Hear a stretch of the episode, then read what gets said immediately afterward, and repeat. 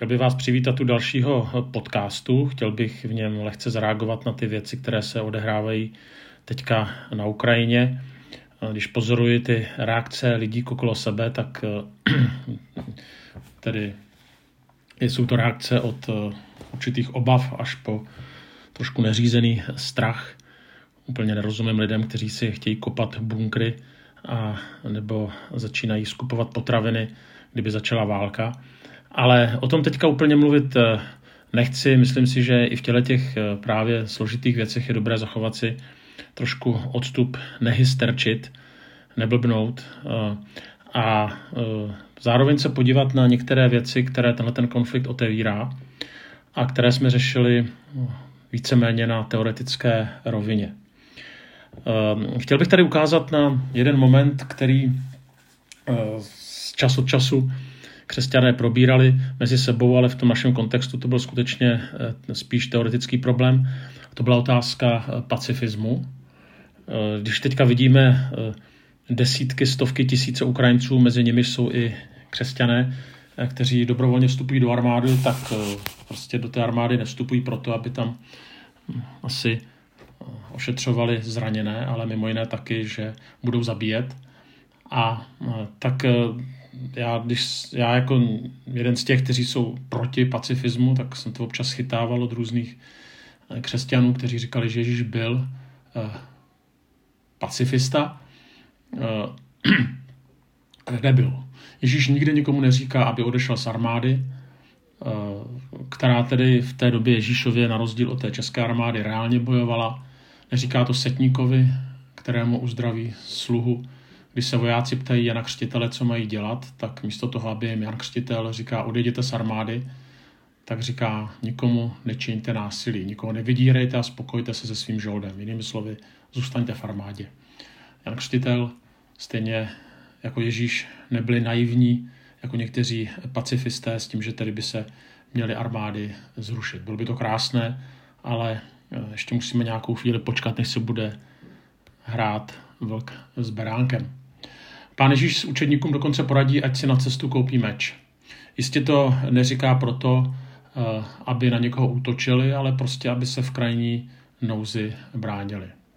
Někteří tento eh, příkaz Ježíšův vykládají pouze jako symbolický pokyn, skrze který Ježíš údajně ukazuje nastoupající nebezpečí a nenávist vůči němu a jeho učedníkům, eh, nebo dokonce takový jeden, řekl bych, až zběsilý výklad, je to naplnění proroctví, že Ježíš byl počten mezi bezbožníky a bezbožníci tedy nosili zbraně. Přijde mi to přitažené za vlasy, eh, protože tohleto, tyhle ty eh, konstrukce může vymyslet někdo za psacím stolem, ale tyhle ty náznaky by eh, určitě nechytli jeho učeníci. Kdyby to Ježíš tedy chtěl říct jasně, tak by to řekl jasně. Jedním z prvních pohanů, kteří uvěřili, byl také Cornelius. Budete se divit, byl to voják. A zase Petr mu neříká nic ve smyslu, aby ukončil svoji vojenskou živnost. Pavel píše, ne nadarmo má vláda meč, Římanům 13.4. Když, byli, když byl Pavel v ohrožení života ve skutcích, tak využil ochrany římských jednotek, nebo ještě musíme dodat ozbrojené ochrany římských jednotek. Tak já jsem schválně uvedl jenom novozákonní texty, neuvádím krvelačné starozákonní, které nejsou snadné na výklad a určitě jimi nelze obhajovat eh, násilí. Ale na druhou stranu možná jeden text z mudroslovné knihy Kazatel, kde čteme, že je čas pokoje, ale také čas boje. Samozřejmě pro Pána Boha je život posvátný, člověk život nestvořil, proto ho nesmí své volně vzít. Ale vždycky v etice existuje výjimka a obecně platí, že jenom málo kdy o něčem mohu říct nikdy nebo vždycky. A tohleto žel se dopouští někteří eh, tedy tvrdí zastánci pacifismu, protože z takovýchto nikdy a vždycky se naopak rodí různé dogmatizmy, fanatizmy, kdy potom na jedné straně je bezbřehý relativismus, že k ničemu nelze zaujmout postoj, a na druhé straně potom takový tuhý dogmatismus. Je to tak a nějak jinak. To znamená, samozřejmě, když se podívá člověk na Ježíše, na násilí, tak násilí obecně je nepřijatelné. Ale, a je tady to ale, pokud nastane mimořádná situace, jako třeba je ochrana života, zdraví, tak to násilí je legitimní a musíme ho použít. Takové to násilí je ospravedlnitelné. To znamená, násilí není eh, tedy ospravedlnitelné jako první nebo normální řešení konfliktu, ale jako krajní řešení. A samozřejmě, že není správné používat eh, na první dobrou zbraně nebo fyzické, anebo jakékoliv jiné násilí, ale když člověk chrání sebe nebo druhé před agresorem, který se před ničím nezastaví, tak potom násilí používat může. A realita prostě je, že žijeme v padlém světě a jedním ze způsobů, jak se zlu bránit, je násilí. Pokud bychom se mu nebránili násilím, tak to zlo se bude šířit. Možná, že dneska už by Putinovy armády byly v Praze.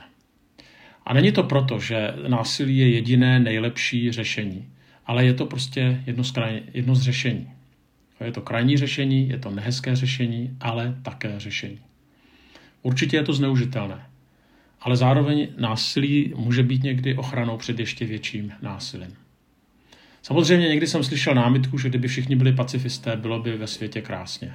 To je určitě pravda, nikdo by nikoho nemlátil, nikdo by nikoho nezabíjel, ale prostě takhle to není a tento svět je tedy eh, pod vlivem hříchu. To znamená, určitě Ježíš pacifista nebyl, Bible pacifistická není, ani nový zákon. Zároveň tohle tomu nějak nebránilo, aby vedl k pokoji a k nenásilí. Eh, zároveň pacifistické určitě není ani křesťanství, které prostě hledá eh, cesty jednoho druhému, hledá cesty k poznání toho, kdo pokoj přináší. Zároveň také ale, které nás vede do světa, kde pokoj není, nebude a který se někdy musí hájit i za cenu použití násilí. Tak to je první taková věc, která asi s Ukrajinou také souvisí, je to otázka zabíjení, otázka pacifismu, který, jak jsem říkal, je neobhajitelný. Další důležitá věc je, že mm, je pro nás Eh, vlastně taky, já nechci říkat zajímavé, to je takové cynické, ale prostě nezvyklé, když vidíme prostě mladé lidi, i staré lidi, kteří prostě se jdou za něco obětovat. Jo. Tady to už prostě Evropa dávno nezná. Takové ty obrazy prostě mladých mužů, kteří šli bojovat do války za, za nějaké národní ideály, tak to se nám zdá jak science fiction. A teďka to najednou vidíme právě na Ukrajině. A vlastně to je hrozně zajímavé, co píše uh, jeden autor, jmenuje se uh, Francis Fukuyama, napsal Konec dějin a poslední člověk. A on tam má takovou kapitolu, která se jmenuje Lidé bez hrudi. A v této kapitole tedy popisuje nás jako západní civilizaci. A uh, vlastně on říká, že žijeme v takovém klimatu, že neexistuje žádná nadčasová perspektiva. Jo, hlavně, aby jsme měli klid. A uh, mluví o relativismu, který tedy je příznačný, tedy te, asi te, především mluví o západní civilizaci. Říká, uh, vlastně ten relativismus vede k určité průměrnosti, kdy lidem je vštěpováno, aby se pro nic moc nenasazovali, k ničemu moc nezaujímali nějaký zásadní postoj. A e, vlastně říká, že ten člověk, on mluví o člověku na konci dějin, to znamená mluví o nás, tak on říká, že ví, že nasadit život je k ničemu. Nebo vsadit život není k ničemu. Tam je ten dvojitý zápor. Myslím, že mi rozumíte. A teďka říká, neboť vidí, že dějiny plné nesmyslných válek o to, jestli lidé mají být křesťané, muslimové, protestanti nebo katolíci, Němci nebo Francouzi, tak vlastně, že to nedávalo smysl. A říká lojalita, které ty naše předky hnala k zoufalým skutkům odvahy a sebeobětování, se ve světle pozdějšího vývoje ukázala jako hloupý předsudek. A teďka nás popisuje, říká, lidé s moderním vzděláním sedí spokojeně doma na gauči a gratulují si ke své schovývavosti a odporu k fanatismu. Ničeho zarad hustra se k něm obrací takto. Neboť říkáte, jsme vem koncem skuteční a bez víry i bez pověry, tak pišně vypínáte prsa, ach, třeba, že prsou ani nemáte. To znamená, že vlastně on tady ukazuje na určitou rezignaci na nějaké hlubší hodnoty říkáte, jste lidé bez hrudi. A tady se právě ukazuje, že ta na, na naše životy nebo náš, ta náš život v té demokratické společnosti, tak si prostě skutečně žádá jenom malé oběti. A najednou jsme tady prostě konfrontováni s tím, že řada lidí, řada lidí na Ukrajině tak je schopna prostě za svoji vlast, ano, slyšíte to dobře, za svoji vlast zemřít, nebo zemřít za svobodu. A najednou cítíme, že u nich to skutečně nejsou řeči, protože oni skutečně do války jdou, skutečně riskují životy. A e, to je něco jiného, než když jdete zabít panáčka někde na počítači. To je prostě tvrdá realita. A myslím si, že to je dáno tím také mimo jiné, že v těchto těch krajních e, situacích si najednou víc člověk uvědomí, o co v životě vlastně jde. A e, jim tady jde teda o to, že jdou skutečně chránit svoje rodiny a mm, věřím i tomu, že když řeknou, že jdou umřít za svobodu svého národa, takže to prostě myslej vážně. A to je něco, s čím jsme se dlouhou dobu nesetkávali a co člověk prostě eh, s čím je konfrontován i v téhle té válce a co vlastně obdivuje. Tak eh, další věc, kterou vnímám, eh, je otázka vlastně utečenců. Dlouho nám taky především ten demokratický západ vyčítal, že Eh, kašleme na uprchlíky, kašleme na eh, ty utečence. Ano, myslím si, že eh, jsme v tomhle měli určité dluhy, máme, ale zároveň si přece jenom dovolím najednou ukázat ještě na jeden fenomén, na jednou země, jako bylo Maďarsko, Polsko, Česko, Slovensko, kteří se stavěli dost odmítavě k té utečenecké krizi, která k nám přicházela teda z těch především muslimských zemí, tak najednou nemá problém s tím přijímat utečence z Ukrajiny nebo uprchlíky. Samozřejmě uvidíme, jak to bude dál. Když sem budou přicházet další a další a další tisíce a tisíce lidí, tak je to samozřejmě humanitární, jak se říká, katastrofa. Zatím se s tím vyrovnáváme velmi dobře, dle mého, v rámci tedy těch možností. Ale to, co chci říct, že jaksi eh, takový skep, taková skepse, kterou také, nebo ten rozdíl, který vnímám, je v tom, že jakkoliv eh, z těch muslimských zemí přicházely i ženy, děti, tak velmi často to byly taky lodě, které byly skutečně eh, naplněné hm, zdravýma, silnýma mužema.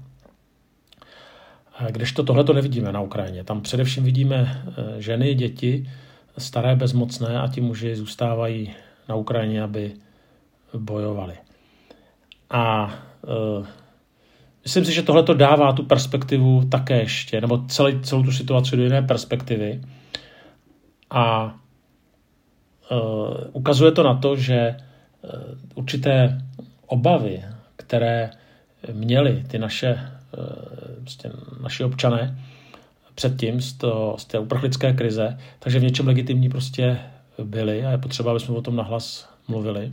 No a pak je tady druhá věc a to je prostě strach z islámu kdy zase já jsem dalek toho, abych prostě ukazoval na někoho eh, na první dobrou, že ty jsi muslim a jsi zlej a ty jsi křesťan a jsi hodnej. Takhle to prostě ve světě, nebo takhle to prostě není. Člověk musí vždycky hodnotit eh, člověka od člověka a ne paušalizovat. Na druhou stranu prostě je potřeba říct, že islám míru milovné náboženství není a že eh, byla i chyba mnohých lidí, kteří se zabývají islámem Eh, kteří tohleto vědí, takže vlastně některé ty nebezpečí relativizovali a dělali z islámu náboženství míru. Tak eh, možná, že by bylo někdy poctivější ukázat na některé jeho nedostatky, chyby a otevřeně o tom mluvit, než prostě z lidí dělat s proměnutím blbečky a říkat, že islám je míromilovný náboženství a že se není čeho bát.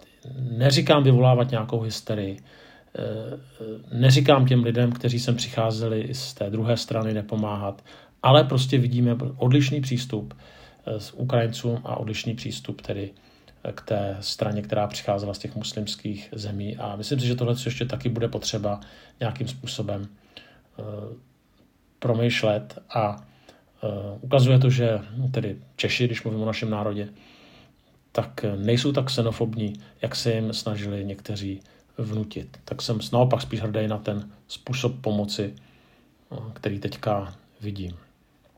No a ta poslední myšlenka samozřejmě je, eh, jak si, co s tím.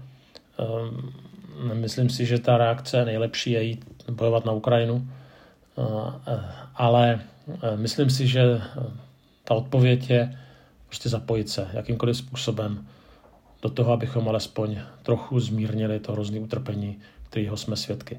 Totiž jde o následující věc, že když se podíváme na vedení válek, tak málo kdy došlo k tomu, že se úplně jaksi prolomila fronta a že se úplně vybili ty vojáci na druhé straně, nebo že se vzdali. Jo, to prostě je skoro asi nemožný.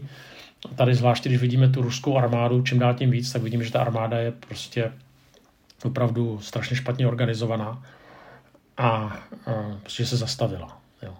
No a teďka ten způsob, jak se tedy ty války vedly, tak se vedly naprosto barbarským způsobem a to bylo, že ta země, že se začala ničit infra, infrastruktura té dané země, a začaly se tam decimovat obyvatele.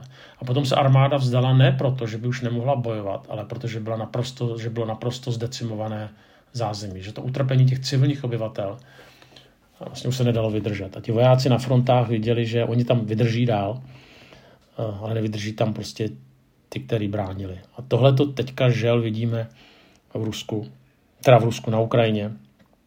To je vlastně to neuvěřitelné barbarství, eh, kterého se dopouštějí Rusové. Eh, jak si nejdříve, nebo v těch válkách minulých to někdy bývalo tak, že aspoň z začátku mezi sebou bojovaly armády, ale tady vlastně se hnedka od začátku míří na civilní obyvatelstvo. A ta otázka je, jak tohle to bude schopno to civilní obyvatelstvo vlastně snášet. A tak se modlíme. Modlíme se za zázrak, modlíme se zázrak, aby z Kremlu byl odstraněn ten, který vlastně to všechno působí, ten, kdo je vlastně nástrojem toho zla. A zároveň se také eh, modlíme za to, aby prostě ta válka byla ukončena, ale zároveň můžeme aktivně do té války vstoupit právě tím, že těm lidem nějakým způsobem pomůžeme. Tak díky vám všem, kteří pomáháte a uvidíme, jak se to bude dál vyvíjet, by Bůh byl milostivý.